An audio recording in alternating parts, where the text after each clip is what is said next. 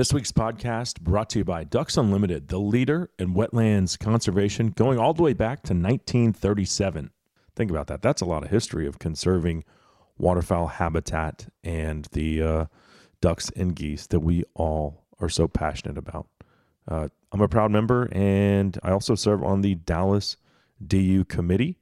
Uh, I encourage you to get plugged in with your local Ducks Unlimited chapter uh, and, and join this great group of folks who are passionate about duck hunting and waterfowl conservation. For more info, head over to ducks.org. Howdy, everybody. This week's podcast also brought to you by Spartan Forge. Born in war, Spartan Forge was conceived while targeting terrorists. Think about that targeting bad guys during deployments in support of the global war on terror. We can also use this technology because of its similarities, to track mature bucks. Now it's time to get this analysis into your hands. It's military based intelligence, next generation mapping. I absolutely love it. And I love the people behind Spartan Forge. They're like me. Second Amendment till the day we die. No exceptions.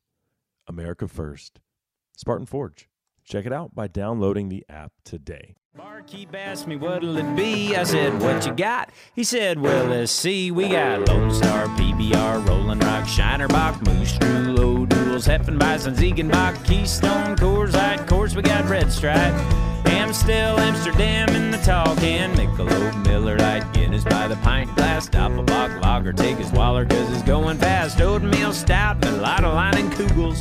Open up your wallet, no time to be frugal. There's Good morning, good morning, good morning, friends. Cable Smith welcoming everybody into episode 684 of SCI's Lone Star Outdoor Show presented by Mossberg Firearms. Thanks so much for being here today. It is a pleasure, a treat, an honor to be here talking hunting, fishing, the great outdoors, and all that implies. I do appreciate you dropping by, and uh, we've got a great show lined up for you. I'll tell you all about it momentarily, but man, whew, it is hot out there, friends.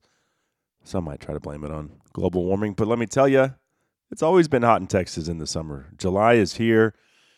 Hope you had a great fourth. Uh, I was just looking at some pictures on the old uh, Stealth Cam app right there on the cell phone, and one of the pictures was 8:37 p.m. There's three does at the feeder, and the temperature was 102 degrees at 8:30. Whew. We're not even in August yet. That's when it really gets hot. Um, but yeah, what have you been up to? I, I spent some time at the lease last week filling feeders, repairing fences, and much to my chagrin, you know when you when you have barbed wire fencing around your feeder, I mean hog panels are the way to go. But if you're trying to bow hunt, uh, then you've got to you got to stick with the barbed wire. If you're in a pop up, if you're at a tree stand, doesn't really matter. And in, on the Oklahoma place, we have uh, one of each. We have hog panels on one where we hunt a tree stand, and then we have a pop up at our main feeder. But once the cows get in, it is hard to keep them out, especially if you put Big and J in there. Oh my God, they love that stuff. Uh, so here's my idea moving forward, and you all let me know if you've tried this or think it will work. But hog panels on three sides, and then four strand barbed wire on the side facing the pop up. Think it'll work? I don't know. We'll see. Um, I think we're going to give it a try. Otherwise, because I, I do want to have a place where hogs can get in year round. I mean, that's really the goal of that feeder for me, anyway. Um, so I don't want to keep them out, but ultimately, eh, maybe it'll come to that. Uh, but what's your? Give me some feedback on if you've ever tried the combo of uh, hog panels and barbed wire. I think it. I think it would work, but we'll see how tight we can get that barbed wire on the fourth side. Um, what are we doing today? Let me tell you, a great show and uh, one that I'm excited about. So you know what to do. Pull up that stool a little closer to the old campfire. Pour yourself another cup of that Black Rifle coffee out of Granddaddy's beat up old Stanley thermos because uh, we are ready to rock and roll. And off the top, we're talking white-tailed deer with Kip Adams, a longtime biologist over at the National Deer Association, formerly the uh, Quality Deer Management Association, the QDMA, as you might recall. Uh, but you know, if you've seen some of these videos lately of of deer eating animals, like like there was one of a deer eating a snake that I saw a couple weeks ago. What's up with that? Deer eating birds? Uh, yeah, interesting. Why are they doing that? Are they evolving or because I personally have no idea, but I want to find out, right? So what's up with these deer trying the carnivore diet? Uh, we'll talk about that and maybe some nutrition among other things with Kip.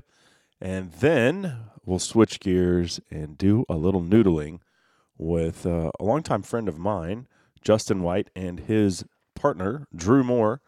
They recently caught what is believed to be the largest flathead catfish ever noodled and weighed on a certified scale. Did it right here in our backyard, Northeast Texas, on Lake Tawakoni. Um, where they caught this fish and the the measures that these dudes take to try to find giant flatheads and blue cats, uh, it's unbelievable and and very dangerous to be honest with you. So these good old boys will join us, and we're going to talk some hand fishing coming up here at the bottom of the hour. Uh, let's do a quick giveaway.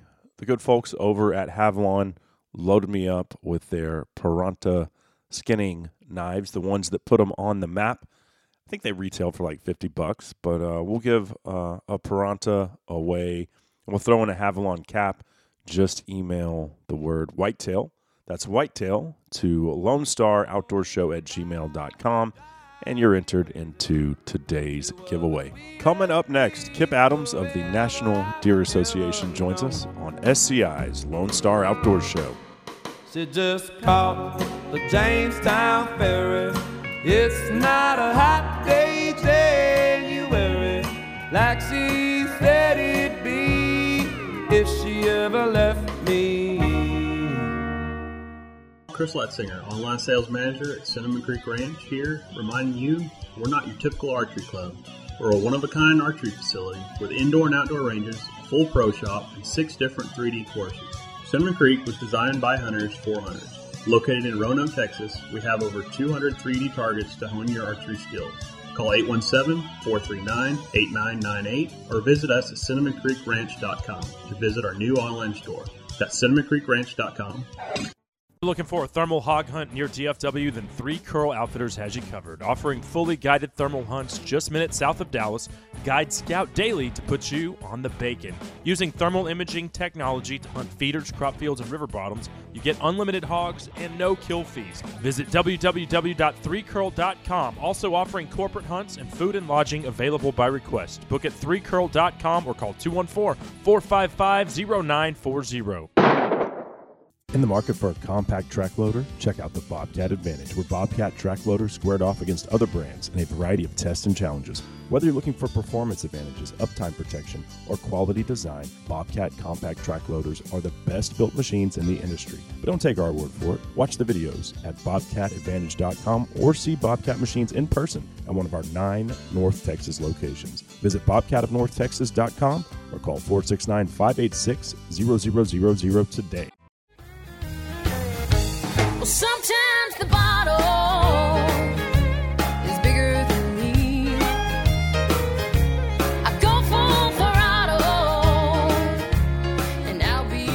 Cable Smith, welcoming everybody back into SCI's Lone Star Outdoor Show, presented by Mossberg Firearms.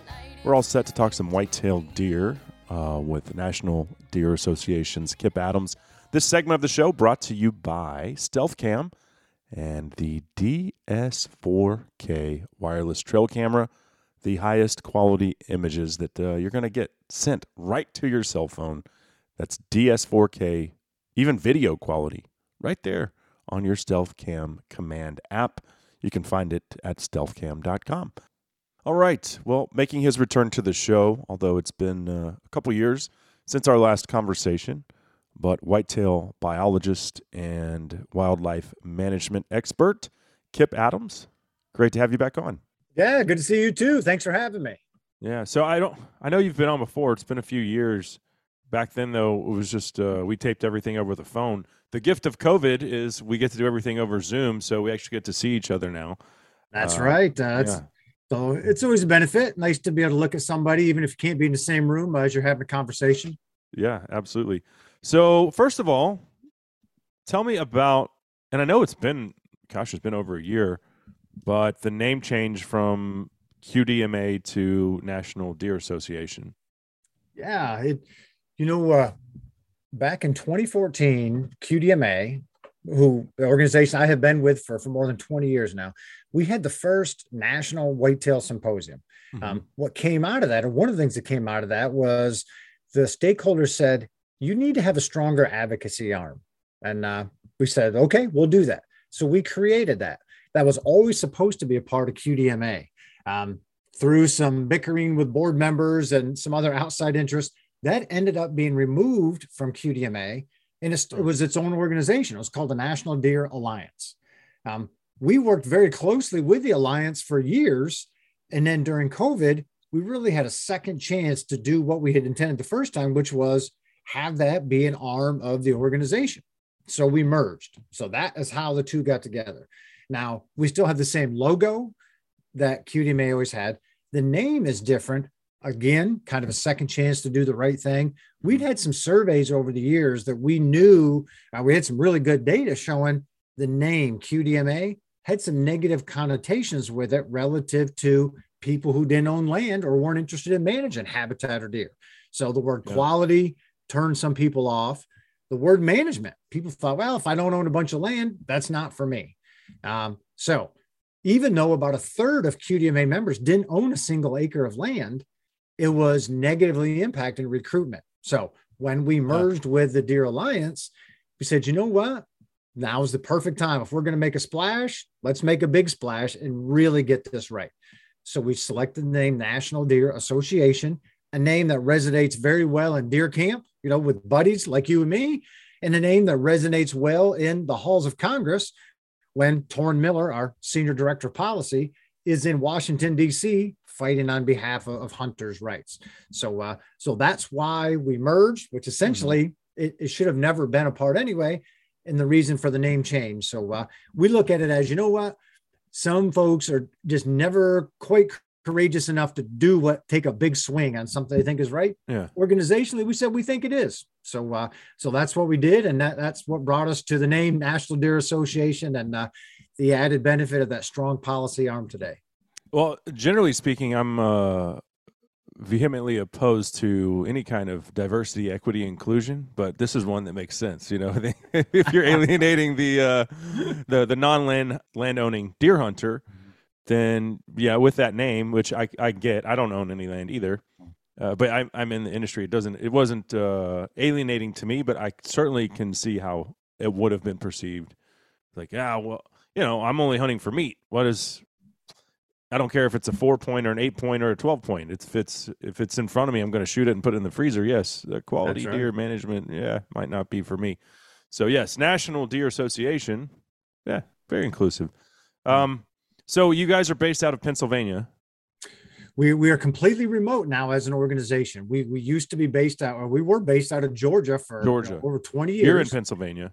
I am in Pennsylvania, yes. And uh, so we have uh, staff in, in several different states, uh, but through COVID, um, we are now a 100% remote organization.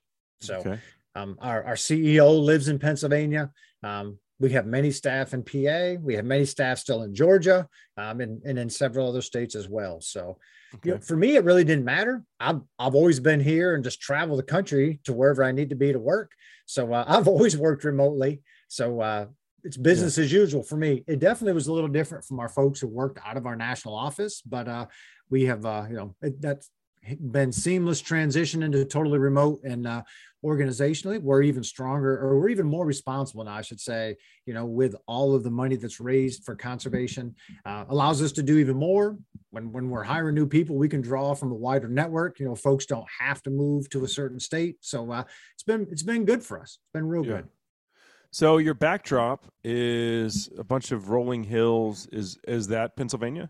that's not that's actually uh, victoria australia Oh wow. I was Okay. invited to Australia a couple months ago by the Australian Deer Association to go and meet with landowners, government officials, hunters, and uh, and to talk about some of the deer stuff we do here. Um, actually, uh, Dr. Craig Harper from the University of Tennessee, Dr. Bronson Strickland from Mississippi State University, and I, the three of us went there together and uh, spent two weeks touring Victoria and Tasmania.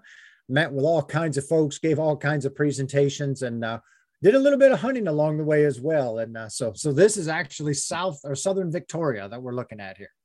Okay, so I don't. I mean, I think the only deer species I know in Australia is uh, is it sambar? They have those there. That actually is what we were hunting the day that I took this picture. They have six deer species, none of which are native. Probably they have- fallow. Everybody has fallow. Yeah. So that fallow, which is the, the predominant one in Tasmania, sambar, which is what we're hunting here in Victoria. They have red deer. Um, they have axis, like I see on your chair behind you. They call Yeah. them a chital, but an axis is the same thing. Um, they have what uh, they have some what some sitka deer. Oh, what else do they have? Psycha deer, probably. Oh, I'm sorry, uh, uh, hog deer. So we Oh. spend most of our time looking at hog deer, sambar, and fallow deer habitat. But uh, they have they have six species altogether. So that was pretty Okay. interesting. Are you knocking your computer by any chance or your desk? Um, you know, I had my hand, I think, on the base of the microphone. okay. okay. Yeah, there no worries. Um, well that's fascinating. I've I, I've always wanted to go to Australia. It's on the list. Uh, probably in like the top 5. There's a few other things I want to do first, but I did want to ask you because it's been in the news a lot. They're trying to like and I don't know if it was in Victoria, somewhere they're trying to ban bow hunting in Australia and have made some progress. Uh, I don't know if that was something that you guys were speaking to or aware of. It wasn't. I haven't seen that. Um, Hmm. they're having major issues there with trying to the government trying to eradicate deer in uh, in several places. Hmm. Um, it's amazing. Know, they don't have the value of deer there like we do here. Even if the average U.S. person doesn't hunt, you know, as Americans, we recognize the value of deer. Um, Yeah. In Australia, they don't. They, you know, they they see them as non-native, so we should get rid of them. But can you imagine the U.S. if well, pheasants aren't native? If we try to get rid of all the pheasants, Yeah. you know, and uh, red fox aren't native. We try to get rid of all. So anyway, it's it's a very different culture, and they have hunters there fighting to keep deer, and literally government programs of aerial shooting. You know, like we do with hogs in many places to, to reduce populations. That doing with deer, and uh, they're shooting, just letting them lay. Very very sad. Uh, we we don't realize how lucky we do have it here uh, in the states. Yeah. Well, and so that that, and you wouldn't think that e- even in the states. So I don't know if you've been to Hawaii uh, and hunted axis deer there, but they treat those deer the same way as what you just described as a pest. Yes, there are outfitters that you know make a living selling axis deer hunts, but they pay people. And the guy, my my guide, did this in his former life, and then he was like, "Wait a second, I could be making money and actually helping the deer population." They just paid him by the night to go out and shoot every deer and every hog that he saw with the spotlight and just leave them there. Just get paid by. They call them eradicators. They get you get either put on salary or paid by the night. Go shoot them all, leave them lay. They don't care. Doesn't matter if it's 33 inch axis buck or a doe. Just gets the same treatment. I was just like, geez, man, this That's is very similar to Australia then. but That's but they very looked at it as uh they're they, you wouldn't think they'd be in a drought on Maui, but they were, and they're like the the real problem is for the farmers, not just the deer eating the the crop, but being a drain on the water table. They said there's so many deer, they're consuming so much water, and you know we don't we don't have native uh cervids here, and so that they're they're being they're like, well, we've got to do something about these deer. So yeah, they don't they don't respect them. They don't treat them like we do for sure. And that's in the U.S. But Hawaii is an interesting place. I'm gonna look up Australia bow hunting ban, um, just because I want to make sure I wasn't throwing that out of nowhere. Uh, I know that they are very all. Australian states except Tasmania allow bow hunting. Huh. Interesting. Um, Yeah, and, and I know a lot of their. I mean, that they shoot during the day, they shoot them at night, they shoot them with thermals, they shoot them Mm-hmm. with spotlight. Um, it's, but it has to do with that, you know, yeah. eradication part. So, uh, you know, hunt them, hunt them all day. And as soon as it gets dark, turn the spotlight or your thermal scope on and keep on going. Yeah. Well, I just got back from a bear hunt in um, British Columbia on Vancouver Island, Hmm. and I learned a new term there. And my um, my guide was telling me about um, his buddy was hunting and had a misfire, and the gun went off in the. Thank God it was pointed in the floorboard, but the the gun went off and shot a hole through the bottom of the truck. And he goes, "Yeah," and my buddy was up to no good anyway because he was pit lamping, and I was like, "Pit lamping? what is that?" He goes, "I don't know. It's where you get a spotlight and shine deer and shoot them." What do, he's like, "What do you call it?" And I said, "Well, in Texas, we just call it spotlighting deer." so pit lamping, interesting term there. Um, Yeah, I hadn't heard that either. I heard you know, like jack lighting Yeah, is yeah. often uh, a term, but um, I hadn't heard of pit lamping either. So hmm, I learned something new today as well. Um, it's exciting right now to be, you know, a whitetail hunter invested in just even if you don't own land. Like I have two deer leases, and I'm watching, you know, my antler growth and what what bucks are starting to to uh, shape out as, and and that's exciting times. I mean, this is really it's like the doldrums of summer. We can still hunt hogs here, but it's so hot. There's not a lot going on. Most people are fishing or you know playing golf or doing something else. Um, but that's like the one thing you, you know you get your your updates on your on your cell phone and Yeah. get to watch these deer put on antler. And uh, and so that's always cool to to see them and and track their growth. Um what what like food sources are deer really targeting this time of year? Does it I mean, does it change? Is is there putting on growth? I mean i know the the browse is all seasonal but what what kind of diet are they really keying in on if if possible, they're really keen in on an herbaceous diet right now, which is all of those broadleaf plants um, that we associate with old fields or, or early successional vegetation. So certainly ag crops, if they have the ability, yep, Mm. that too. But uh, so the, not woody stuff, you know. So it's more, it's, it's before that. So it's you know anything else like chicory, clover. It's all of the native forbs. Um, in general, deer don't eat grasses that much. Mhm. Um, they much prefer broadleaf plants, of which the forbs fall into that broadleaf variety. Um, in general, we think, you know, livestock, yep, they love grasses. Deer, not at all. When deer are eating a lot of grasses, um, it's usually because they- they're being limited nutritionally. So right now, they're eating all the that herbaceous material, those broadleaf plants they can. Those things are, are very high in calcium, phosphorus, and other minerals, way higher than grasses are. And that's Mhm. what bucks need for antler growth, what they need for body growth, what does need for you know milk production for fawns. So uh, so many hunters think of the fall as okay, this is when I need to have nice food plots and a bunch of food to attract deer. The reality of it is, spring and summer, that's when your habitat needs to be rocking if you want to be a good deer manager, because that's the most critical time of the year for them and the most energetically expensive time of the year. You know, growing antlers, feeding fawns. So uh, that's right now, there should be tons of high quality food available. And uh, the largest segment of that is going to come from those broadleaf plants. Well, and I can just say from personally observing, you know, we have winter wheat fields pretty much on every place that I've ever leased.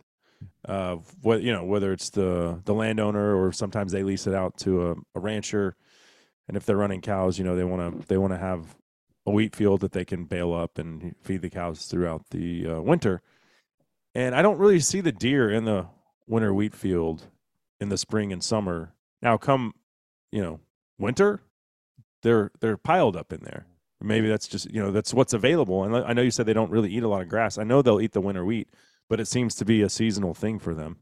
Very seasonal, and uh, those cereal grains that that's the exception to the grass part. So Mm. they're not eating the you know the cool season perennial grasses or the cool season annual grasses or even those warm season. So the cereal grains, oats, wheat, rye, they love those. Mhm. Of course, corn is a grass; they're eating that. Um, but yes, from the winter wheat in, winter wheat is great from you know where you are in Texas all the way to where I am in Pennsylvania and beyond. Um, I always plant winter wheat or winter rye. It's you know in the fall, it is a great attractant. Deer love the forage, and over winters. And in the spring, it's one of the first things that greens up. So deer are on it immediately. Turkeys are out in it, and deer will eat that until it starts to put the seed head out. So as soon as that seed head's out, then they're not interested in that vegetation anymore. Once the seed head is mature, if it's an awnless variety or a beardless variety, you know, it doesn't have those hairs on the seed, then deer will literally eat every single seed head. If there's awns on them or those hairs, they won't eat them. Hmm. Doves and a bunch of other birds will, but, but deer won't. So hmm. yes, they do like winter wheat. Um, but and it is very seasonal as well. Yeah, they're not going to be eating that now there or or even here where I am. Unlike um, my hogs that can't stay out of it, it's like crack for hogs. year round, no, nonstop. They're in there. You know, it's like, and sometimes you middle of the day they're in the winter wheat field. It's Oh. crazy. Um, Yep. Let's take a quick break. We'll come back, and I want to get into uh, what I what I really want to talk about today, and, and that is white-tailed deer going on the uh, carnivore diet, eating animal protein. Uh, it's very odd, but starting to see it all over social media semi regularly. Uh, that segment of the presentation was brought to you by Rustic Reminders Taxidermy and Big and J Whitetail Attractants. Uh, you want to see big bucks growing that antler this summer? It's a fun time. It's exciting time to uh, watch them grow. Throw out a little BB squared from Big and J, and uh, the results will speak for themselves. I promise you that. Uh, you can find all of their attractants at bigandj.com. We'll be right back on SCI's Lone Star Outdoor Show. It's one foot in the ether with the LA County Blues. Land is the one thing they're not making any more of, but we all want it. And Lone Star Ag Credit has been helping its borrowers finance their own piece of paradise for over a hundred years. They'll do the same for you. If you're ready to take that next step and make the dream of owning your own land reality, then head over to LoneStarAgCredit.com. Let me tell you about the Armasight 640 contractor. It is the industry leading thermal technology in a very user friendly rifle scope. Uh, 640 Armor Core 12 micro made in the USA thermal core. It's got a four hour onboard recording, four hour runtime on a full charge, USB and Wi Fi streaming, uh, eight user selectable reticles, and six color palettes, and the most user friendly interface out there because you're operating these things in the dark. So uh, that's very important. You can find the contractor, the 640, or its little brother, the 320, right there at armasight.com. Driving on I-10 for three damn days now. When will I see your face again? But the show goes. The music of Rance May and the Coyotes bringing us back on SCI's Lone Star Outdoor Show, presented by Mossberg Firearms. Cable Smith riding shotgun with you, as always. Thanks for dropping by. As we're talking white-tailed deer today with National Deer Association's Kip Adams. We'll get back into that conversation in just a second. This segment, though, brought to you by the ruggedly reliable Mossberg Patriot. American made rifles that are going to perform in the field and not break the bank. Offering everything from uh, 22 250 up to dangerous game calibers like a 375 Ruger. You can find the Patriot at mossberg.com. Okay, Kip. Well, thanks for sticking around through the break. Uh, let's get into what I really want to discuss. You know, I've seen some of these viral videos lately come up where deer are eating the damnedest things. And I'm talking about like animal protein. Like they're eating a baby bird, they're eating an egg, uh, a chick. Um, they're eating the most recent one was a snake. This deer's chowing down on a like a freaking snake. I don't, and I've never thought of uh, deer as omnivores. So, can you explain to us what this phenomenon is? Why are these deer eating animal protein? And you're right; they're really not omnivores. You know, they're they're herbivores. Their teeth are very much designed to eat plant material. Um, but we have lots of examples of them eating other things. Um, you mentioned the, that recent snake. I think everybody in the country has seen that. Um, birds, eggs, lots of examples of them eating fish, uh, examples of them chewing on other, you know, fawns, um, spent cartridge shells, lots of different things. So part of it is, I think, uh, nutrition related. There might be a mineral that they're missing. deer are very good at being able to key in on something that their diet's lacking. So that can play into it a little bit. I think a lot of it though is just curiosity from some of these. Um, The I have watched deer around birds' nest, you know, stare like as just kind of trying to figure out what this little thing is hopping around, and then end up eating it. And uh, you know, I don't know that they were actually hungry. I don't know that they were seeking a certain mineral. I think it was a curiosity thing, and it, it just grabbed it. Um, the snake was an interesting one of all the things I've seen them eat. Um, fish, yeah, that kind of seemed like a dead fish along, you know, a, a raceway at a fish hatchery or something. I can totally see curiosity there. And ooh, let's try it. Deer get actually most of the water that they need through their diet, Uh-huh. you know, through the plants that they're eating. So something that is very wet, fish, snake, you know, there might have been some, you know, um, something appealing about that. I think more than anything else, though, it was you know something that was unique. Uh, I do wonder though with the deer, there clearly was a fence right behind the deer. That deer Mhm. was definitely tame. You know, I wonder if that snake. I I really doubt that that deer killed that snake. I think the Right. snake was probably dead.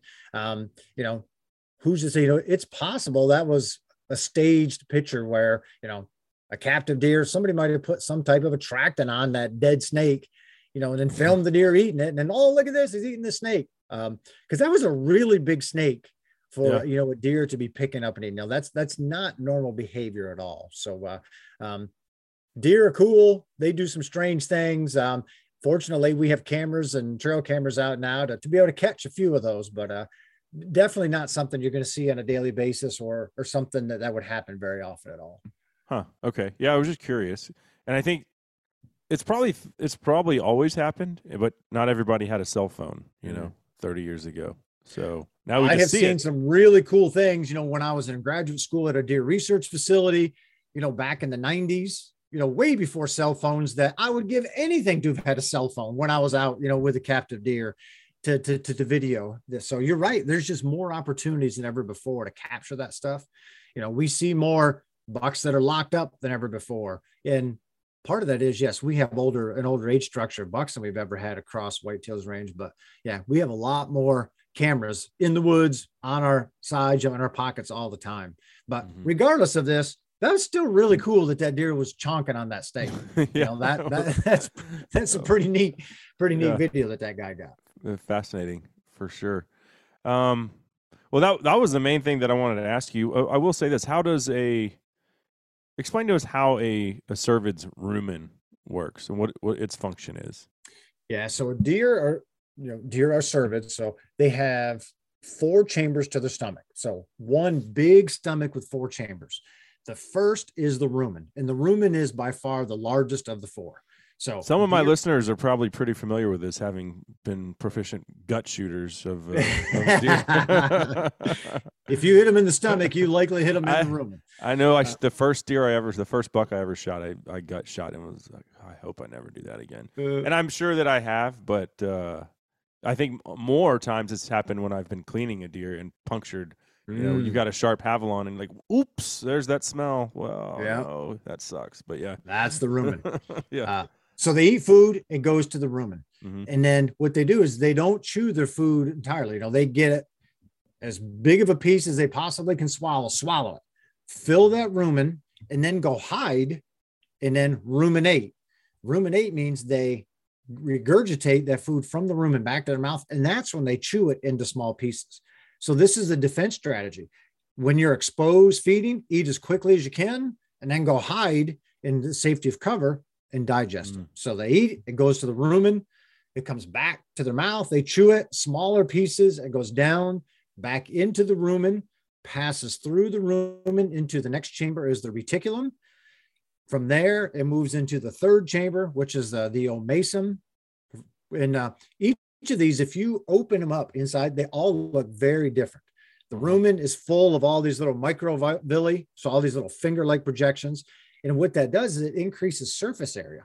It allows, so say a deer's rumen is this big, because it has all those villi on it. If it didn't have those, it would have to be this big to have about the same amount of material. So it allows that to be smaller so that the deer can be faster, quicker, more agile, which is really cool.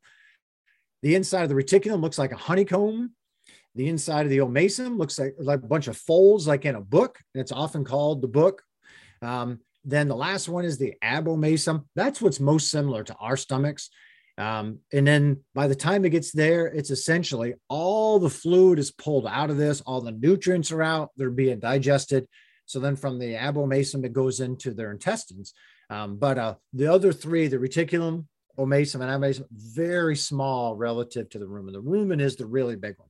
So if you're going to do uh, stomach content analysis, where you actually can pull stuff out of the stomach, wash it off, and a lot of times still see this is what so they do food analysis of deer. You can see berries, leaves, corn, acorns, etc.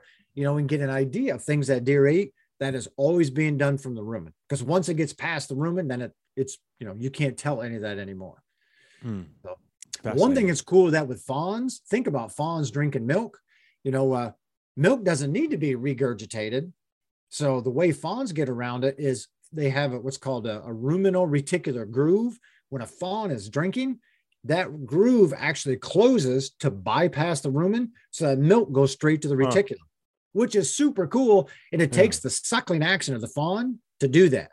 So if you grab a fawn and you pour milk down, it's going to go either into its lungs or into the rumen. That groove Wow. won't open, but when that fawn is actually suckling on that doe's udder, that makes that groove close so it can completely bypass the rumen and right to the reticulum. So super cool way that uh, deer are built. Well, now I've learned something interesting Mm-hmm. today for sure. Mm. It's fascinating.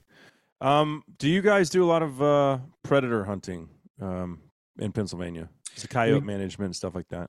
We do. There's a lot of coyotes, a lot of bobcats, um, a lot of coons. Um, although when I was a kid growing up in Pennsylvania, you know, all of my buddies had coon dogs. We hunted all the time. Almost nobody does that anymore. Um, Mhm. There is quite a bit of, of a coyote and bobcat hunting now. Um, most of that is calling, you know, where, but uh, there is a fair amount of, of running those with dogs as well. Um, problem is you have to have big areas, you know, to keep those hounds, you know, off places they're not supposed to be, which Yeah. which can be very problematic.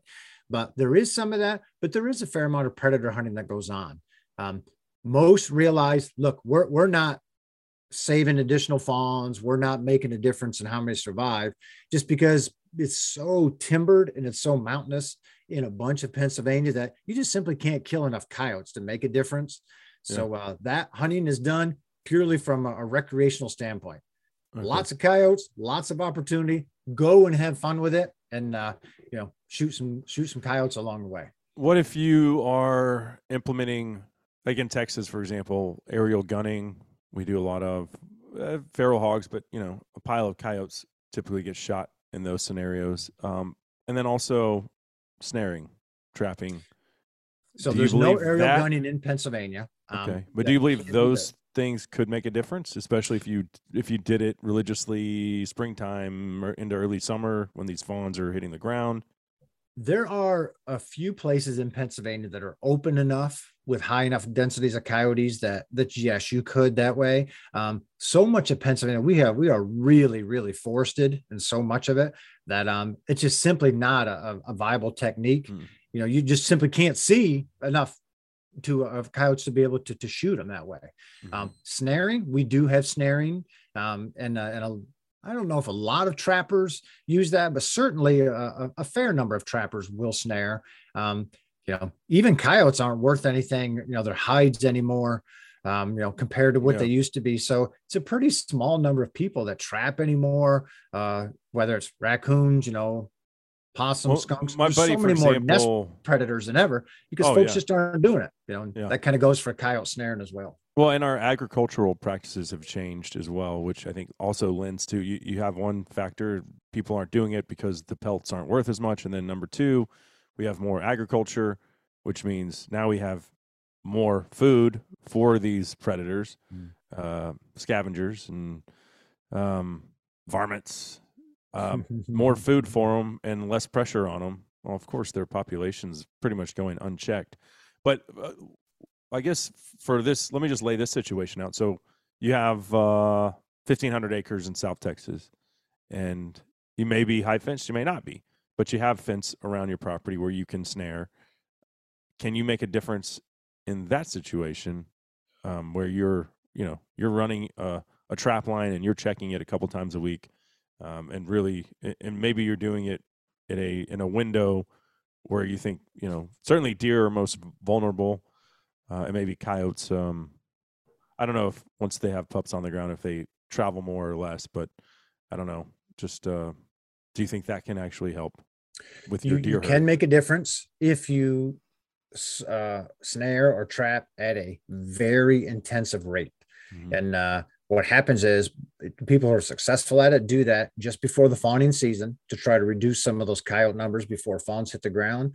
The reality of it is, though, the next year, those numbers are often right about coyote numbers about where they were before you started.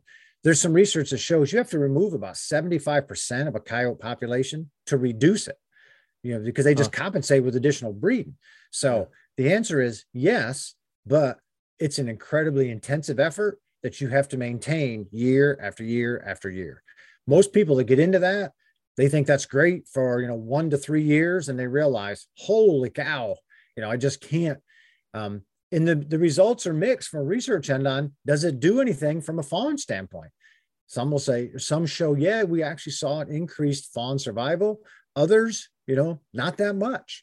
So uh, my take on it is I'm I'm huge on habitat enhancement. And what we know is that if we provide really good fawning cover and fawning cover spread throughout a property so that the majority of, of does can take advantage of it, that more than anything else is the best way to increase fawn survival. If you want to trap as well, certainly nothing wrong with that, Mhm. but you're not going to fix your fawn survival problem by trapping alone. So you can do that in addition to good habitat work, but you're going to save more fawns by ha- by doing good habitat work and having that really good cover. And I guess if your buddy's not doing the same thing, then you know, kind of what's the point, right? That's the same thing. You know, they move in all the time from next door. You know, and some of these coyotes move so far, it's crazy. You know, the number of miles that some of this research has shown they'll go. So, uh, yeah, you're never going to get rid of them. And, uh, you know, there seems to be about a number that, you know, they can limit or self regulate themselves, the numbers that'll be in an area. So, uh, you know, you take some out, more just move in. So Mhm. you're, you're a better to fix it with habitat. Go ahead and hunt them and have fun hunting them you know it's a great recreational opportunity. Um, just don't expect to save a lot of fawns by hunting or trapping alone. So or i should say trap as well because i love to trap. So Mhm. you know that's that's a great use of time and outdoor activity. Um, but uh, you're you're not going to help yourself from a deer end by by doing that alone.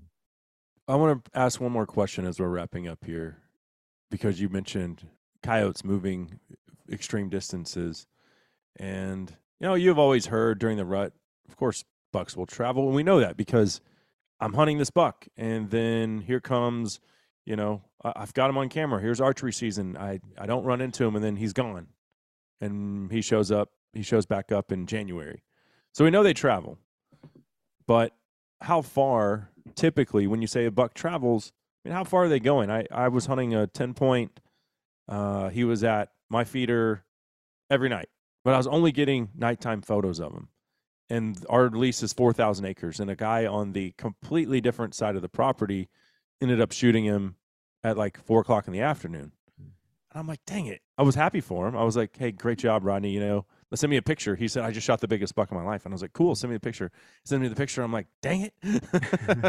I was like, I'm still happy for him. I, uh, you know, we got back to camp. I'm all high fives. I'm, I'm, you know, I'm a team player, um, which I think everybody should be. Is I we should be happy for everybody's harvest. And so, my son was more. My son's ten. He's like, man, you know, Dad, that sucks. You know, I'm like, don't say that word, son. And no, when we get back to camp, we are only going to say congratulations, and we're going to be happy for him because you know what, that guy would be happy for you, and we all collectively as a community need to be supportive of each other's uh, accomplishments. But but what was surprising was how far that that deer was. I was like, so what it made me realize that buck he because he ended up having him on camera at daylight hours almost every day. So he was coming and it was taking him you know half of the night to get to my setup, but he wasn't living by me. He was living by Rodney's place, and uh, but I, I was like shocked that that deer on such a big property was was really living over there, but still coming to eat my uh, protein in the middle of every night. Yeah, there's there's a lot of deer movement studies out there from north to south, and some great stuff out of Texas. Um, basically, it shows that every deer is an individual, and while bucks on average, you know, have a home range of about a square mile, which is 640 acres. It's all over the place from that. Some are home bodies and they just don't travel that far. Some travel a lot. You know, some of the Texas stuff, you know, this deer had home ranges of well over 2,000 square miles Oh or they were traveling. So, uh, um, so it's all over the board, you know, where those are. That's why with game cameras, you know, you can kind of key in on, hey, I'm getting this deer regularly, or like your case, I'm getting him regularly, but only at night, as opposed to, man, I get like one picture a year of this deer. If that's the case, probably not a deer you want to hold out for. If it's a deer you're getting regularly, then yeah, you know, maybe he does spend more time there. Um, I think that's one of the things that makes whitetail so cool is that, you know, there are a lot of personality differences, movement preferences. So we, we know definitely some average, you know, home range and movements and all that, but uh, everybody's a little different. We do know though that as they age, they tend to not move as far. So, you know, when they get into that five and six year old age class, they definitely are moving less or in covering less ground in general. Now, not to say that, you know, like during the rut, they're not taking off, but uh, in general, they just don't move as much. They become a little more sedentary. So uh, that that is a you know a pretty good rule of thumb. But uh, up to that point, man, it's all over the board how much they, they want to travel. And it's kind of up to the individual deer. So that experience, it left me with the realization. I'm sitting there thinking I've just got this nocturnal buck, and I'm hoping that you know the rut's going to make him slip up. But the reality was he wasn't nocturnal at all. He was just taking his you know his midnight stroll every night to get over to my setup by you know three o'clock in the morning or whatever it was, and then he was going back there. So I don't know if I ever would have caught up to that buck in, in daylight.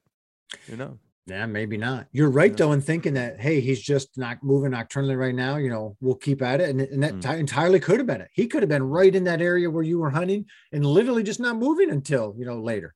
Mm-hmm. Um, so you, you never really know unless you have multiple cameras and you can pick him up on multiple cameras, you know, multiple times. And so to see, ooh, you know what, he's always headed this way, and it takes him this long to get here. You know, then you can sometimes get a little better idea of where they may be coming from. But uh, yeah, in your case, it could have absolutely been just as likely that he was bedded somewhere nearby and you know just wasn't getting up and moving until later. Yeah. Well, and uh, it's totally different though. At least 200 acres in Oklahoma, and on that place, I can figure out probably where where deer is coming from, how long it's taking him to get there. It's a small property. The 4,000 acres, I could have put out 50 more cameras and never figured out, you know, what game trail that buck was using on a place that big. So, um, well, fascinating stuff, Kip. I certainly appreciate you jumping on today. And uh, I don't know, do you put in one, one thing always fascinates me about Pennsylvania? You guys obviously have a great um, whitetail deer hunting heritage. I think I think Pennsylvania, when it comes to deer shot, is like right up there with Texas. Is is I think we shoot the most deer between the two states. Do we not? We do. You guys always shoot more deer than any other state. Um, Pennsylvania is always right at the top for the number of Mhm. deer shot per square mile. So, Yeah. uh, so yeah, we both of our states definitely are leaders uh, in the deer hunting world with with numbers of deer hunters, numbers of deer hunters per square mile, et cetera. So, uh, all Yeah. I mean, deer hunting is pretty cool in a lot of places, and in no places is it greater than uh, Texas and Pennsylvania. Yeah. Well, so that that's always uh, been something that I've I've known about you Pennsylvanians, but but also you guys have an elk herd. So Mhm. do you put in for the elk draw? I do. Um, we have tremendous elk hunting opportunities if you get a tag. Um, Right. We kill some of the biggest bulls of anywhere in the United States in, Yeah. in Pennsylvania each year. It's a it's a really well managed resource. Limited number of people that get in, but if you draw a bull tag, um, you stand a chance of killing an absolute whopper. So uh, I have two young kids, and uh, so each year we put in for the elk lottery. Um, and it's if nothing else, it's a, a ten dollar donation to you know a good cause, Yeah. and it's a lot of fun as you're waiting, you know, for the lottery to come out.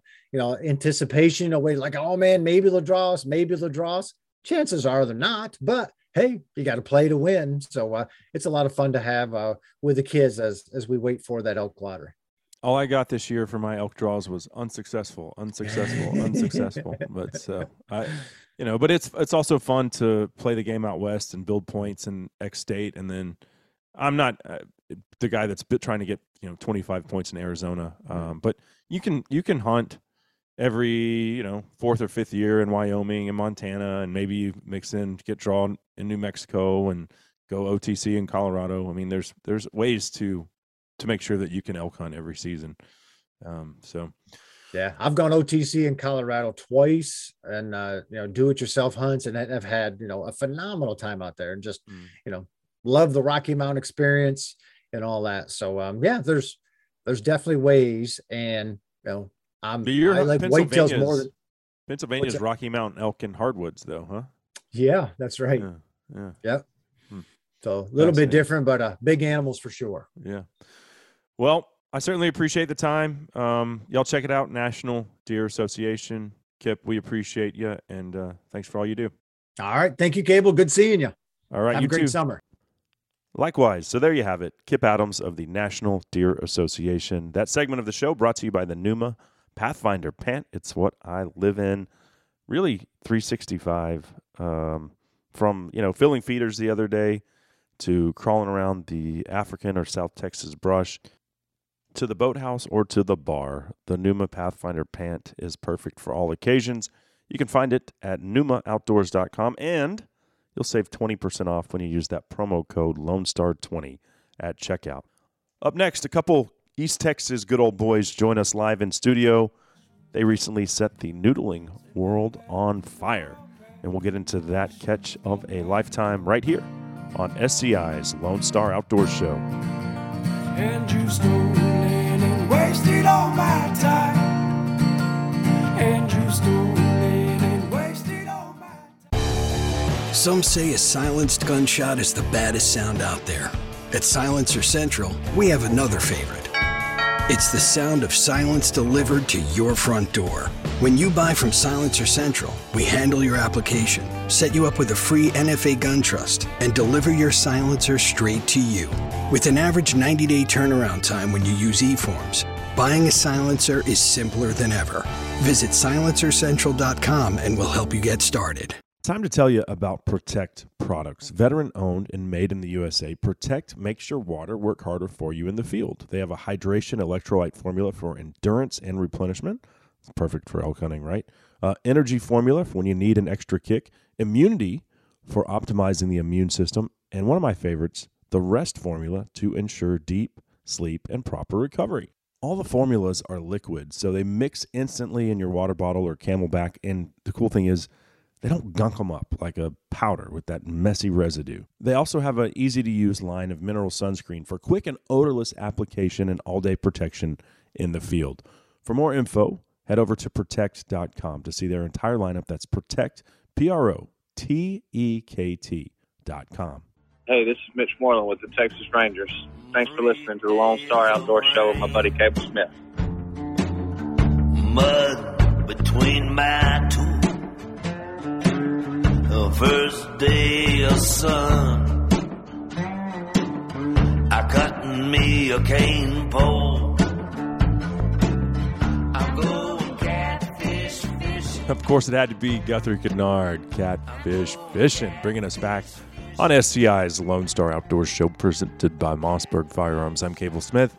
We're about to talk some hand fishing for giant catfish, noodling, if you will. Uh, if you haven't done it, well, let me just say it's not for everyone, but it's a lot of fun. Uh, and we've got two experts in the craft here in studio in the form of my old friend Justin White and Drew Moore. And this segment is brought to you by the Vortex Sun Slayer hoodie. Keep those harmful UV rays off your skin and keep yourself light and breezy in the Sun Slayer. It's essentially what I'm wearing uh, every time I'm on the boat. I'll be wearing it down uh, in Galveston Bay this weekend, actually. Uh, you can find the Sunslayer and Vortex's entire apparel lineup at vortexoptics.com. All right, well, joining us now live in studio, it is my pleasure to welcome my friend uh, Justin White and uh, his good buddy and noodling partner Drew Moore to the show. Absolutely. Thank you for having us. My pleasure. So, what? This is about a two-hour haul for you guys. It is. Well, it's supposed to be about two hours, but of course, traffic it made it, you Yeah. know, at least thirty minutes longer. And y'all are coming from the East Texas area. Yes, sir. I'm coming from Canton, and he actually come from like the Tyler area. Oh wow. Yeah. Okay. Well, thanks for making the trip. Absolutely. Um, I guess noodling has been legal in Texas since 2011, but you know, would you guys admit that despite it being illegal and a potential $500 fine, uh, Texas has always had a kind of a subculture of of noodlers?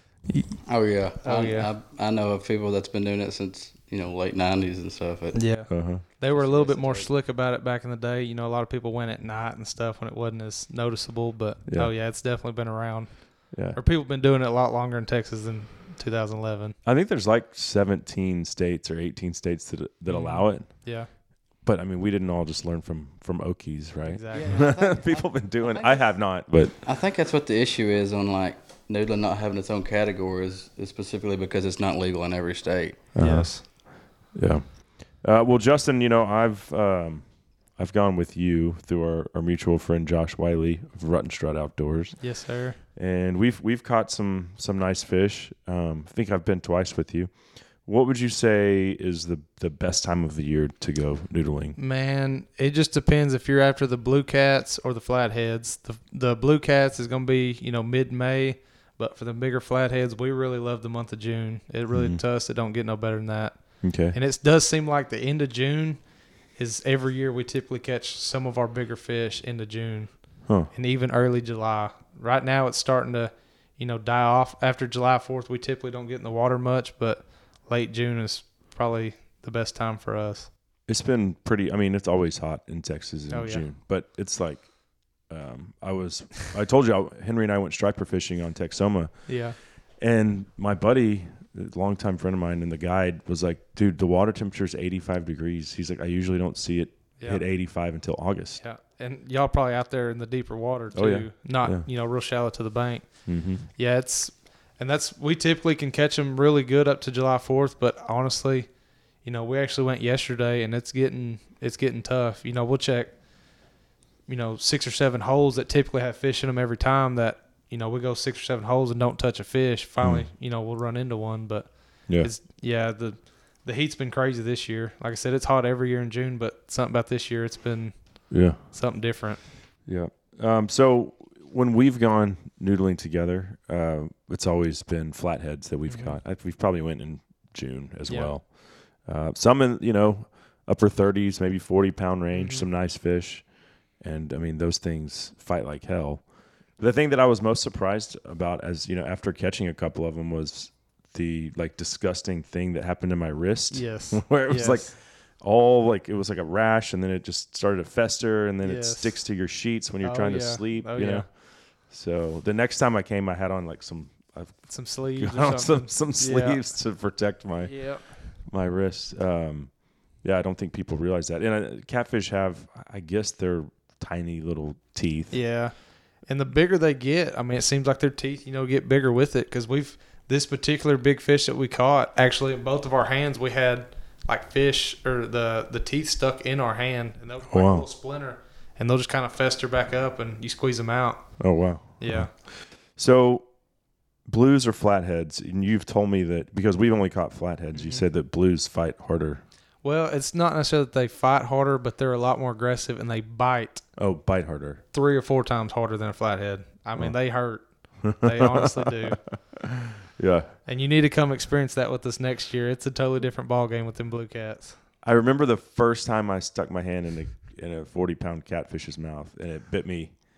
I didn't. I, I don't think I let go. It stayed Yeah. in the hole. We Yeah. ended up getting it, but I Yeah. came back up and I was Yes. like wide eyed and like, I what, remember what your- just yeah, happened? It looked like you done seen a ghost. I Yeah. remember that.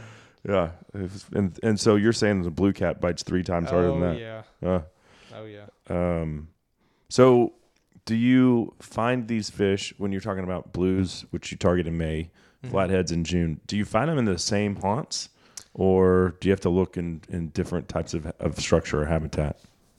Go ahead. I mean, early May you'll find big blues and, and typically your good flathead holes, right? Mm. And then as that good time of year comes around, mid June, you know, early, even early June could be really good depending on the weather, I guess. But early June, you might have to pull some blues out your ways, and then whenever the time's right, you'll start catching just you know your big flatheads you were looking for out of the same ones you just moved them blues out of. Huh. It, it's it's almost like the flatheads like come in and just like take over.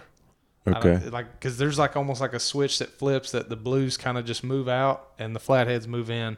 But then later in the year, like in July, you can start catching blues again, and the flatheads will kind of be gone. So is it all spawn related or? Mhm. Yeah. It is. Yep. Okay. Um, so what, I mean, I think, you know, you can c- catch these things in all kinds of depths, but considering you're walking around, you know, where are you targeting as far as how, how deep are you going? I mean, we've caught them. We've got particular holes that we check that are 16 to 17 foot deep. Oh, wow. And we've got some that are knee deep. I mean, Uh-huh. like when I took you, some of the stuff we were fishing was, you know, waist deep. Yeah. And that's honestly probably some of the better stuff is, you know, like that real shallow waist to chest deep. Mhm. But, you know, I think just later in the year, it seems like maybe they kind of move farther out to kind of stay with that cooler water temp because, you know, the knee deep water is bulling, you know, bulling hot. Yeah. So I think that's kind of the, but typically about waist to chest deep's are best stuff, really. Okay. It's a lot easier that way too. Yeah. it's- Yeah. You get Yeah. out and you're chest deep or something. You can still breathe. You know, go down and k- keep your feet in Yeah. it and come up, get your breath if you need it. Versus, Yeah. So Yeah, and that was one of the things that you know I didn't realize. Once you find a fish, y- you don't always catch him the first time you go down. Yeah. And a lot of times he'll be, all right, somebody put your foot here and block so he doesn't get Mhm. out. Yeah. Um, Exactly. Because they're pretty, they're pretty attached to their hole. They don't Yep. really want to leave. Yeah. So uh, it just depends on the fish. Some of them, you know, some of them don't want nothing to do with you, and they'll try to just leave the hole. And some of them are ready to fight. They sit there and defend that hole.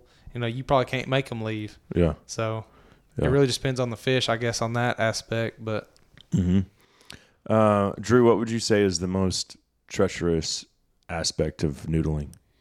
man, there's I mean, there's a there's a mile long list of that. you know. Uh, Snakes, turtles, drowning. Yeah, I don't. I don't think I've ever really been worried as much about turtles or you know anything being in it because you know think about it this way: these fish are in a hole that you know they could possibly get trapped in. So something that has to have air, such as a turtle or snake like that, more than likely, they're probably not going to go in there and trap themselves in there. You Yeah. Know? So I think my biggest thing that luckily I've never run across, but does you know every once in a while we check some leery holes and we're like, man, you know I don't know what this is, a beaver, or nutria rat.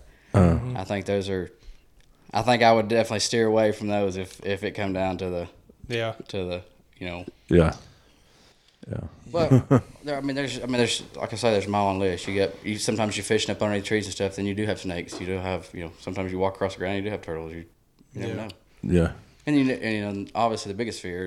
walk across the ground. You do have turtles. You, you never Yeah. know. Yeah. And you, and, you know, obviously the biggest fear is you're in the water. You've got to have air to breathe. You know, what's the Getting chances of you down not coming there. up are pretty Yeah. good. You know, you got to be really careful. So. Or, you know, like a lot of them fish, you know, kind of hollow out under some concrete or something. Well, eventually that concrete's going to give out since there's nothing kind of supporting it. So there's always that chance of getting under there and getting stuck or it collapsing on you or, Yeah. you know, that kind of aspect. Have you ever had any close call?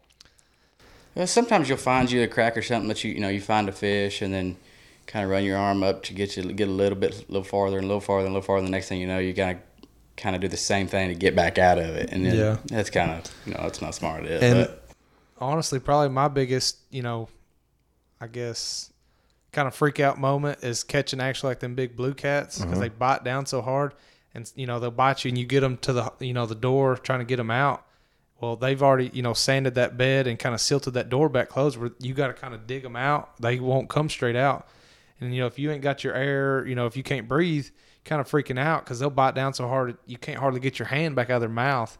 So you got to just pry your hand out to get you know back up to the surface, get some air because they'll they clamp down hard and they don't want to let go.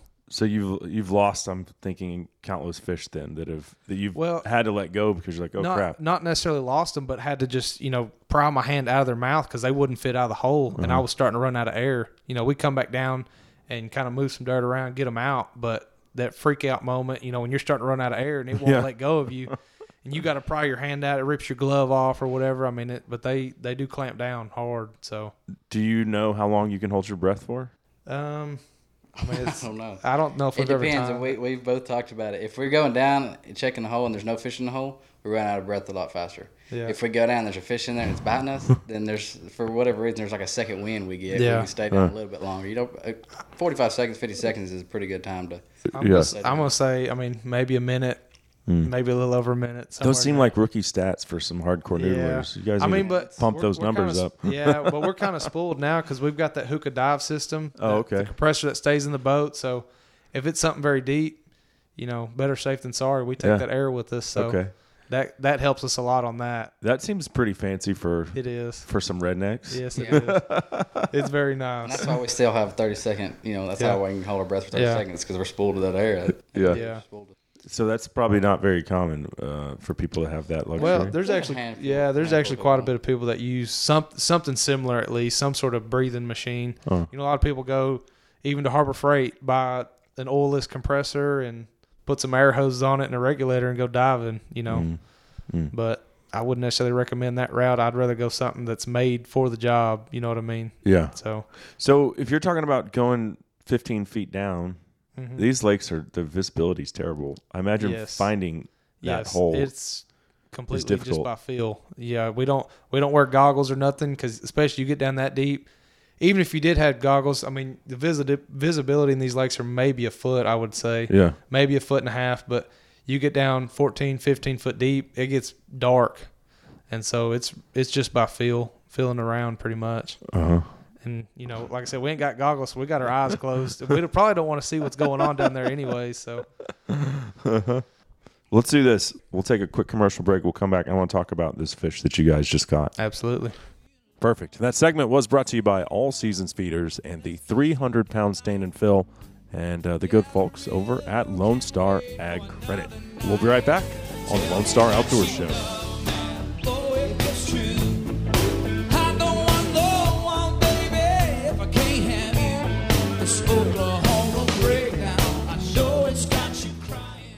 It's that time of the year where you might want to try to kick off a new year with a fitness journey. Cryo and More has all your holistic healing needs with cold therapy, heat therapy, and pressure therapy, which shortcuts the time you have to spend recovering from your workout or minimize the muscle soreness you feel from physical activity. Cryo Skin is a body hack that speeds up the death cycle of the fat cells using non invasive technology that uses heat and cold to eliminate fat cells.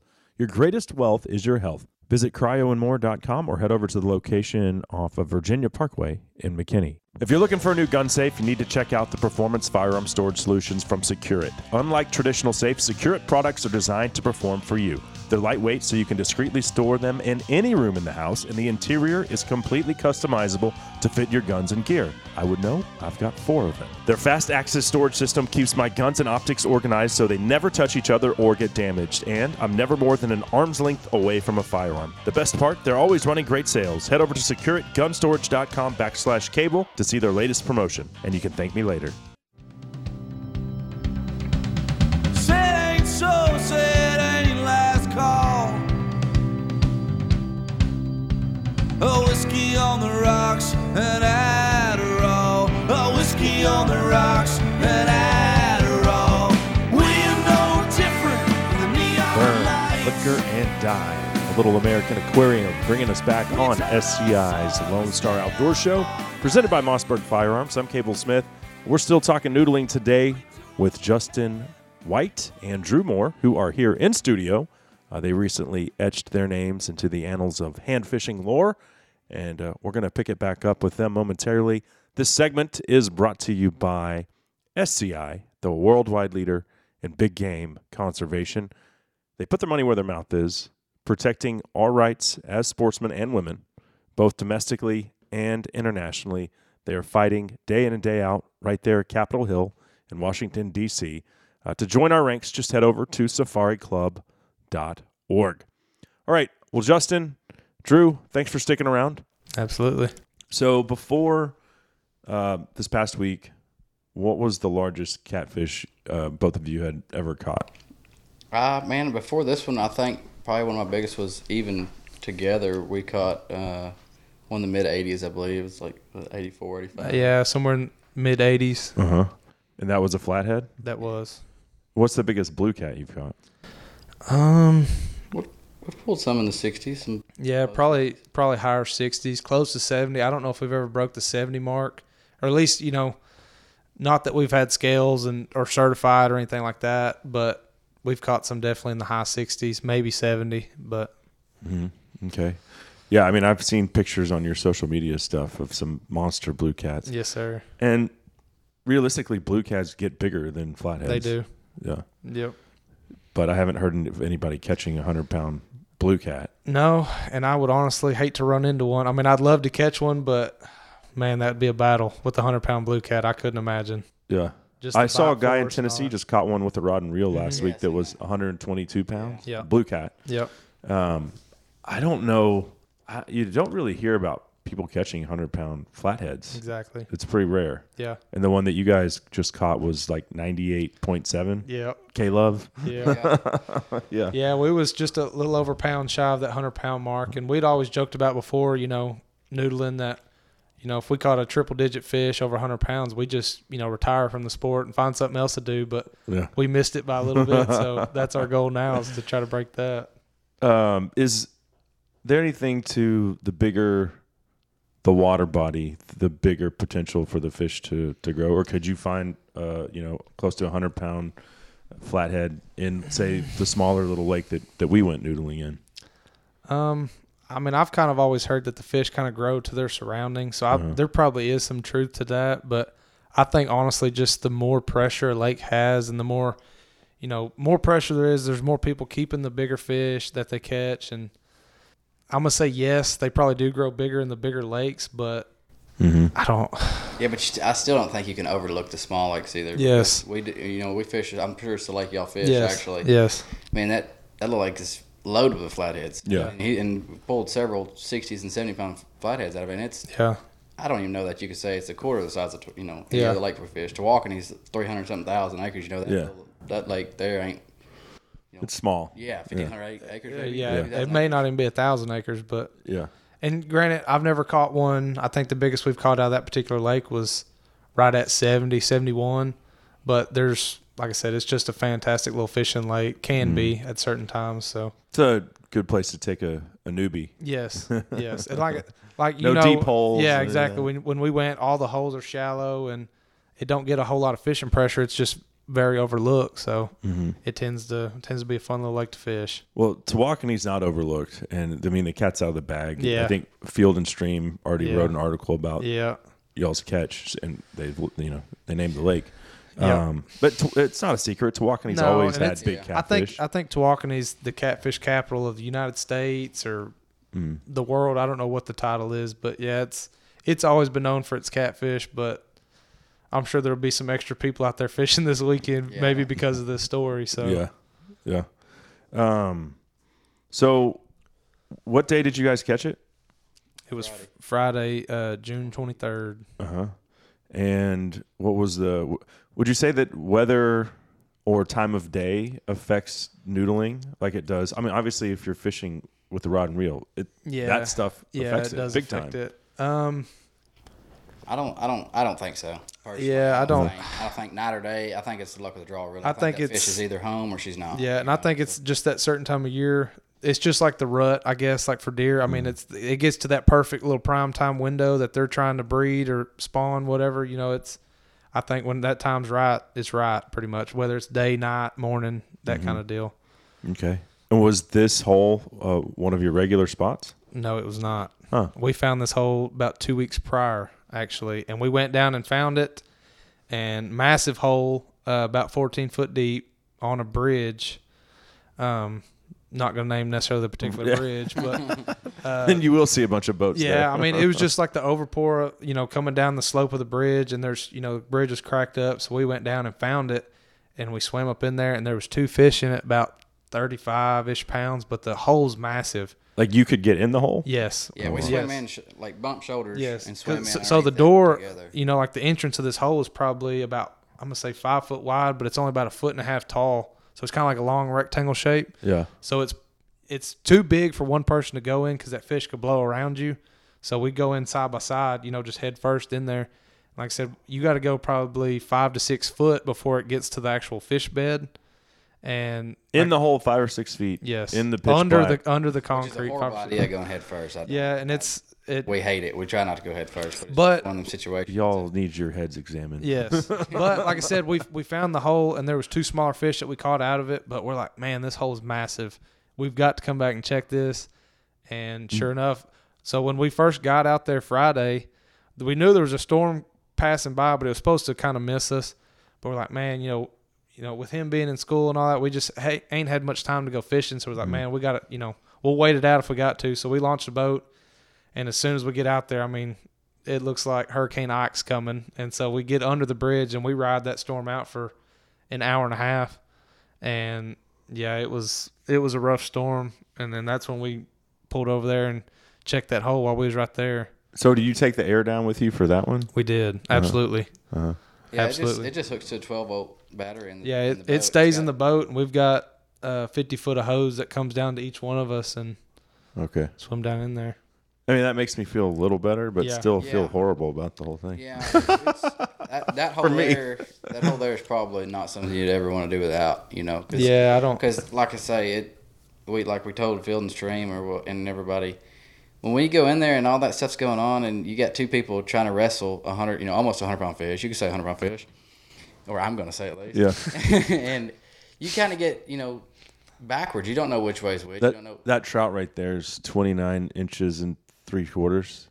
But if anyone asks, I just say 30 inches. Yeah, yeah, exactly. yeah. Close enough. Yeah. we go in this thing side by side, and uh, it, I mean, it's a fight. So basically, you know, long story short, you get this fish settled down, then you got to worry about how do I get out of here? Which way do I come in? Which way did I go out? Which way is which? You know. So Yeah. That's Yeah. a good thing about them air hoses coming in. Not only so you can breathe, it's so you have a way you To know, backtrack. Yeah, you grab a hose and you know which way is out. Yeah. Yeah. So who? So that day you wait wait the storm out, and then you go down, and you. I mean, you're down there together. Who actually puts their hand in the fish's mouth? Well, so the deal is, is we get in there and we meet her right at you know her bowl of the bed and all that, and she just goes nuts. She's biting me, she's biting him. She, you know, but that size of fish, you know, typically a 40, 50 pound fish, you know, they come up and bite you. We can snatch onto them and you know wrap them up, Yeah. get them out. Well, this fish is biting me, shaking me off like a rag doll, biting him, shaking him loose, and you know that goes on for probably a minute straight. I mean, just all hell breaking loose. She grabbed one of you and just, you know, grab you by the arm and just start death rolling, break you loose. Well, I guess she finally had enough, and she tried to blow out and hit us kind of right between us, and that's when we both just turned and just kind of like put her in a headlock, like wrapped her up. And you know, like I said, it's pitch black, so it's just instinct. That fish is trying to blow out. You got to, you know, pin her up in between us, stop her, and we both just wrapped her up. You know, just like like I said in a chokehold. We're We- basically doing a bear, like a bear Yes. hug Uh-huh. with the fish and in then between you know we kind of got her calmed down for a second. And we both reach up there, put a you know each one of us got her like in a headlock in one arm, and then grab her by the mouth and just ease her on out. You know, we we squeeze our way back out, and then we got you know weight belts and everything on to keep us down instead of floating back up to the top. Um, and so we just got to get out, and we're just kind of stuck to the bottom, but we just got to walk her back up the concrete to the top. Wow. I think that was probably that was that was a big chore there is, is Yeah. making it 14 foot up with Uh-huh. this fish in our hand, which we knew it was big. You know, immediately Yeah. knew it was a big fish. but- And that concrete, you know, I'm sure you know, like boat ramps and stuff, they get that moss and stuff growing on right on the edge of the water, and Oh. it's slick as could be. So it's, and we didn't have no stringer with us or nothing, so we're just you know praying we can hold on to this fish coming up it. So So at some point, does somebody get their hand through the like the? well, yeah, we both just kind of had it. We, you know, he had one side of the mouth and the gill and all that, and I had the, you know the same thing on the other side, and we just both wrapped up on it. So Dude. we knew it was a, a giant fish, so we weren't taking no chances. You know, I Yeah. we was doing all we could do to hang on to her. I can't imagine being so. You know, I was just thinking in my head like the place that we went noodling, like mm-hmm. something like that. You found that, you know, that, Yeah. that would still be a hell of a fight. Yeah. even in water you could stand up Yes, in. yes. But to be in that situation, Yeah, 14 foot deep, way down under there, concrete, can't it's a little see different. anything. Yeah. Uh, yeah, and you're talking about visibility. It just you know when you go up under that concrete, it's none. You put your you know you touch your nose to your palm of your hand, you can't see your fingers. Yeah. Yeah. Oh yeah. It's yeah. jet black under there. Uh, you also have to think about uh, rebar Mhm. as something that could, you know, be a, ruin your day pretty quick. Absolutely. Well, and honestly, on that particular deal, I don't know if they even used rebar on that bridge, like the overport, and I think that's why it's starting to break up. So Mm. there's always that factor, you know, this could break while we're under there. Yeah. And so it's yeah, the whole thing is just sketchy altogether. Yeah. I mean, I would rather honestly, I'd rather see rebar in there because I know that it's you know got some reinforcement keeping it from just collapsing and breaking loose. But Mm. I'm not sure if there was or not. So So how do you get your boat is tied up to one of the pillar like Mhm. the the It- pilings? yeah, yes, sir.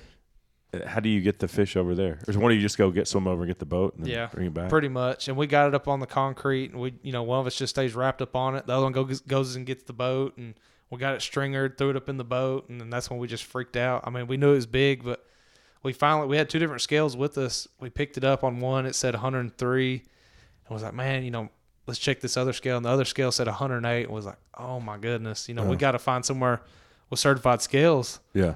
And uh, I actually called the game warden at first because I don't know who else to call it. It's about eight o'clock, eight thirty in the evening at this point, and all the marinas are closed. Yeah. And you know, I'm thinking maybe the game warden's got some way of certifying it or something. And uh, he ended up just sending me a screenshot list of all the marinas that have certified scales, and they're all closed, of course. So I'm like, man, I'm just gonna be a you know a hail mary shot. I'm gonna call Duck Cove Marina because they've got an RV park as well. Uh-huh. And so I was like, maybe I can get somebody on the RV park side of things to answer and can talk them into coming down there and open up the you know the marina or whatever. And sure enough, this guy Jimmy answered, and he was he said, bring her on. He said, I'll be down there in five minutes with the scale. Well, it's good for business for Jimmy. The Oh, more people coming to fish, like, Absolutely. he's like, hey, absolutely. I'll be your And, uh, Huckleberry. yeah, I don't know if he ran through the park yelling that there was a record coming or what, but when we got there, there's 40 people standing around a circle waiting on us, and I was like, man, I hope we don't disappoint nobody pulling up here. and it, and I, it took us a while to get over there too. They were, I bet they were ready, you know, pretty Yeah. quick too, because we pulled up and Yeah, everybody's we- standing there like, you know, y'all y'all coming today or what? Mhm. You Yeah. know, Mhm. Because it, I mean, it took us probably. It, yeah, it, it's probably like if you just drove straight there, it's probably like a 15 minute boat ride, Mhm. give or take. But we were so worried about this, you know, we'd rather let the the fish live than have it accidentally die and you know weigh it in. We Yeah. just care that much about them. So we'd drive for three or four minutes, stop, put the fish back in the water on the stringer for you know three or four minutes, load it back up, drive a little farther, stop, put it back in the water. We were just so you know careful trying to keep the fish alive, Yeah. and so it took us a little ways to get there, but Well, unlike a bass or something, catfish can live out of the water a little bit yeah, longer. they can live. But it, I don't know. A You don't wanna stress them out yeah, too that- much, but- because they absolutely can, they can stress out and die on on you quick. But Mhm. I don't know, just this late in the year, how hot the water is and how much of a fight you put up, and you know, we just didn't want to test anything like that. But Yeah. we So- got there and he was ready for us. I'll tell you that. And the fish is alive. Oh yeah, absolutely. Uh-huh. And so the certified scale said 98.7. Mhm. Okay. So that's the official weight. That is the official weight. And did you know at the did you know what the lake record was? Well, no. You talk about a lake that has produced monster catfish there's for decades. there's been there's been bigger come out of it. I Mhm. can't there hasn't been noodled necessarily that have been certified at least, but um, I knew that the pending like national record for noodling at the time was 85 point something from Uh-huh. Nate Williams caught it. Um, so that's why you know because I I was told I'm not for sure yet, but I was told that the state of Texas doesn't recognize hand fishing records. So that's why it may not even be a state record because they don't have, you know, kind Mm. of a category for it. But it looks like it will be the national record. The pretty much the biggest one that's ever been noodled and weighed on certified scales. Uh-huh. Wow. So, Well, and at the very least, you know, when Texas or if they ever do start keeping those, it's Mhm. certified. So Yeah. you know, it'll Yeah. it'll be the state record. yeah, and I also called uh I think it's IGFA, Mhm. the like the world records or whatever. Yeah. I called them and um was kind of asking them about it and they're like, "Well, you know, we can enter it, but it's going to be in like the all tackle category, which somebody's got us beat with a 123 pound flathead in 1998." Yeah.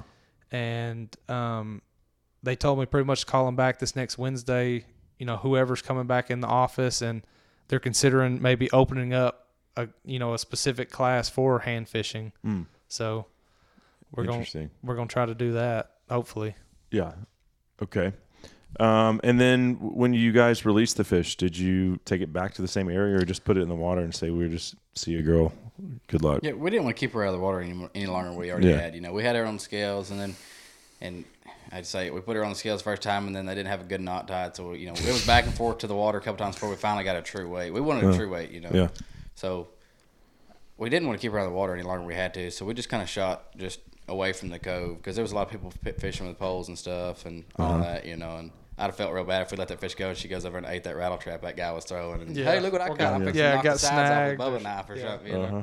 So we just shot across the lake over there where nobody was and let her go. Yeah, we kind of got to like the mid lake, just on a big point, kind of deeper water, and we let her go there. Awesome.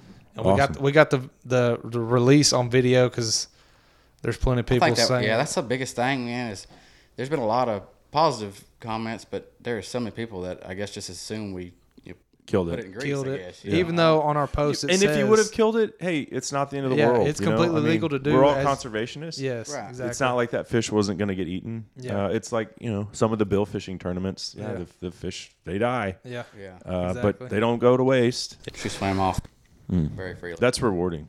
yeah, It is. it was. And, you know, because we're always thinking, you know, maybe she'll come back this next year or two years from now. Maybe she'll gain a little bit more weight. Maybe she broke the hundred pound mark. Yeah. We'll never know. But she may, you know, just like deer, they don't get that big by being dumb. So she Mm-hmm. may never, she may never show back up in that particular hole again. So Yeah, We'll educated her. yeah, I wonder, and I, I you it would have to be like a, a fish fisheries biologist that would, if there is any information on that. Um, but how old a fish like that would be? Another guy actually called us and told Yeah. us um, he was a he writes from some newspaper article around Nacogdoches area. Uh-huh. He said he talked to a wildlife biologist and he said roughly late twenties. I think late twenties. yeah. Oh, wow. He said the Late 20s. he said his guesstimation was easily in the twenties. Wow. Mm-hmm. So that, Which I, fish, that I- fish, I was thinking older to be honest yeah, with you. I was kind of thinking older, but if it's late twenties, heck, that fish is older than us. I'm 24, he's 23, so Yeah. that Yeah. fish could be older than us, which is pretty cool to think about. Yeah, But that is crazy. Oh, and it, it- once the fish has reached that size, I it probably doesn't have any natural predators other than us. no. besides humans, yeah, Yeah. Yeah, that's pretty much it. I'd assume. yeah, that's incredible, incredible. Yeah. Well, I'm sure. I mean, you guys are still on cloud nine. Oh, yeah. Yeah. Yeah, it's it's it's been a It's been overwhelming, honestly. Yeah. Like I said, we've had a lot of positive feedback, but there's a lot of negative people. Well, out screw there those as well. people. Yeah, I You mean, what? We, we don't let it get to us, but oh, Don't don't. It's just noise. yeah, And, exactly. and jealousy, probably. yeah, I think that plays a little. If it's factor in anybody it. that's a noodler and they're Yeah, and that's- saying negative things, There's a lot of them that are noodlers that you know, and just people. I we've had people say, you know, that fish was stuffed with weights, like you know, like the Oh, walleye yeah. deal. Yeah. You know, that fish was stuffed with lead weights and fish chunks, and I'm like, dude, we called the game warden to come inspect it just for people like you. Yeah. You know, because we know there's gonna be something said. So Yeah. That's that's that's bad too. But another bad part about it is there's a lot of people that noodle out there, and supposedly a lot of people have caught hundred pound fish that you know nobody's seen any pictures of scales or you know they just it's just he said she said at that point. So you get a lot of people comment on there saying, oh well you know so and so caught 106, that's not true. So and so caught you know Yeah. 99, that's not true. Y'all's y'all's ain't the record, but we hit Well, certified scales, they yeah. didn't. So Yeah, and sorry I- about your luck. We're not knocking nobody. There could have very easily been bigger fish caught, but Mm-hmm. as of now, we've got the biggest one that's ever been certified. So Yeah. Yeah. we'll gladly take that title. Uh, and you know, at the end of the day, I'm not like a record chaser, Yeah. but if you put 175 inch deer and Yeah. 140 inch deer in the same field, Exactly. I'm not shooting the 140. No. Exactly. And nobody exactly. is. We can't eat the horns. Okay, but you that just said that, sir, you're still going to shoot the 175 Yes, exactly. because it's human nature. You're going to be like, oh, let me shoot the smaller one. Yep. Exactly. So, yeah. Well, awesome stuff, man. Um, and you know, we've we've hung out a couple times Mm-hmm. doing this. It's clearly your passion. It is. So when you hear about something like this happening to somebody that you know you're buddies with, and, Yes. uh, it's pretty cool. Yes. So, and nice to meet you as well, Drew. Yes, sir. Yeah. Glad So- you have us. Yeah. Yes, sir. And I hope you can make time for us this next season and come out and give it a try Yeah. again. Yeah. I mean, I really want to get you on some blue cats to let you kind of experience the- that world. Welcome to the Thunderdome. Yes, Uh-huh. exactly. Yeah. Because if you think them flatheads are vicious, you got another thing coming. Well, I look forward to that. Uh, what is y'all's uh, social media if you want to plug that? Uh, I don't. All I got is uh, Instagram, and I want to be honest. with you, I don't even know my username. I don't. Yeah. I'm not big Smart. on social media. I got Facebook. you Yeah, know, just I mean- first and last name, Drew Moore. That's all I got. on Yeah, Facebook, my but- Facebook's Justin White Instagram, I think is Justin White three. Uh, You, I looked on there the other day, and you haven't posted anything on Instagram in forever. I haven't. To me, it's just you know, I don't know. I just get so caught up with work and family and all that. It's just Yeah, smart, smart on you. yeah. good I'm on not. you. For, I'm not necessarily mad about it. Yeah, I wouldn't be either. Well, congrats, guys. Thank, Thank you. thanks so much for dropping by. It's been Thank a, a treat to have you in Thank you for having us. Yeah. So there they go, Justin White and Drew Moore. I tell you what, some of that stuff they get themselves into sounds pretty sketchy. Could you do it? I don't know. Uh, but kudos to them on one hell of a catch. Uh, that segment of the show brought to you by the Armasight 640 Contractor, the latest in Armasight's lineup of thermal optics. To see their entire lineup of thermal and night vision optics, just head over to armasight.com. Unfortunately, we are out of time for today. Gotta go, gotta get out of here. Uh, thanks to Justin and Drew, as well as Kip Adams of the National Deer Association. Thanks to all of our sponsors for making this show possible. Thanks to you, the listener, for being a part of SCI's Lone Star Outdoor Show. Until next time, I'm Cable Smith saying, y'all have a great week in the outdoors.